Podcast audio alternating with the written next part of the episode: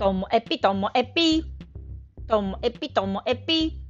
面白から真面目までサクッと聞ける独り言ラジオともえぴ。こんにちは。皆さんお元気でしょうか？まあ、今日はですね、なんかちょっと誤解されるかもと思った言い訳みたいな話です。ま何かと言いますと、先日、あの、インタビューをしてくれて、私のことを文章2000字ぐらいだったかなにまとめてくれた方がいて、まあ、オンラインサロンの仲間なんですけどもすっごいいい文章で私本当にあの感激っていうんですか？いや感動に近いものがありましたね。自分のこう喋ったこと、まあ、イコール言いたいことがギュッと詰まっていてであの読んだ方がそれに対して感想も寄せてくださってて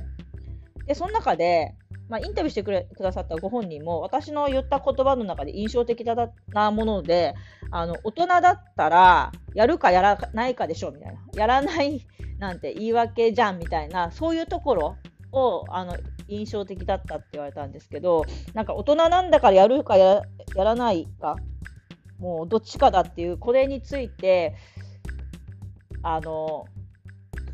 ちょっと自分で思うところがあってっていう感じなんですよね。何かというとあのできない状況の人とかやり方を知らない人ができないっていうのはそれはねしょうがないからどうでもいいことで今私がここで話題にしてる大人っていうのは、まあ、できる状況あとはできる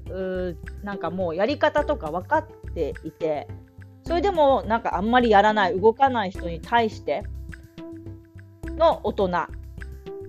でなんか特に若者とかに偉そうなこと言ってる人。なんか偉そうなこと言ってるけど結局あなたはどうですかみたいな大人が嫌だなって思って自分がそういう大人になりたくないなって思って私はあの自分がやる。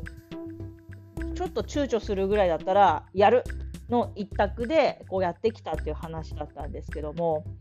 これね、あの、すっごいくだらない話なんですけども、日常生活でもあるわけなんですよ。もう、どうでもいい話かもしれないんですけど、私が、普段家では、まあ、食事とか家事全般、数年前までは全部私だったんですよね。で、家に帰ってきたら、なんか、家族が、まあ、家族しても夫と息子ですけどね。がなんか、食べるもんなんもないみたいな感じで、ちょっとなんかお怒りモードなんですよ。確かに私はその日、お昼ご飯をすぐ食べれる状況にしてはいかなかったんですよ。だけどですね、家には、えー、まずカップラーメンやインスタントラーメンはあるし、レトルトのカレーもあるし、ご飯は炊いてあったし、みたいな状況なんですよ。あと、あの混ぜるだけのパスタみたいなのもあった状況なんですよ。茹でればいいじゃんみたいな。で、そういう状況で食べるものなんもないって大人が言うなよって思ったんですね。なんかなんだろうやり方分かっててあること分かってるのにやらないのを私に怒りぶつけるみたいな風に思ってその時に私いやそれは大人はダメよって思ったんですよね。で子供は一方あのすぐ食べれる状況のものをいつも用意してきてたからだから息子にはあじゃあこういう時のために、まあ、レトルトのカレーの温め方を教えなきゃなとか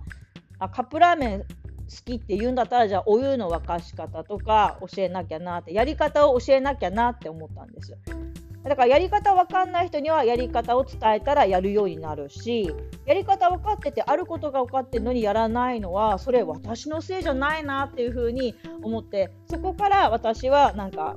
あの大人が言い訳すんなよみたいなのをすごく思い始めたんですよね。だから自分も何かやらないでいる時にそのやらない理由をなんか周りのせいにしてないかなっていうのがいつも気になっていてなので、うんと、その理由っていうのは可能な限りこり自分の中にこう見出したいなっていうふうに思うしちょっとなんか周りに手伝ってもらったらできんじゃないとかちょっと気になってんだったらとりあえずやればみたいな感じなのであの今回のそういう話だったんですよね。だけども、うんと、一方、自分が、うんと、普段仕事していると、出会う人たちの中には、本当にね、やりたいことがあってもできない状況の方っていっぱいいますし、そういう方たちのために、やっぱりこうサポートすること、応援することってやっていきたいなと思うし、自分自身も子供が小さい時って、なんか子供が小さいっていう理由だけで、なんかあの仕事の面接に行ってすごい嫌な感じで、子供が熱出たらどうすんのみたいな、私の仕事ができない理由を勝手につけてくるみたいな人がいたりして、だからそういううんと大人の決めつけとかやらないとかそれに対してはなんかちょっとね私熱くなる部分があって今回もだからかなその部分が際立ったのかなだなんてね思っております。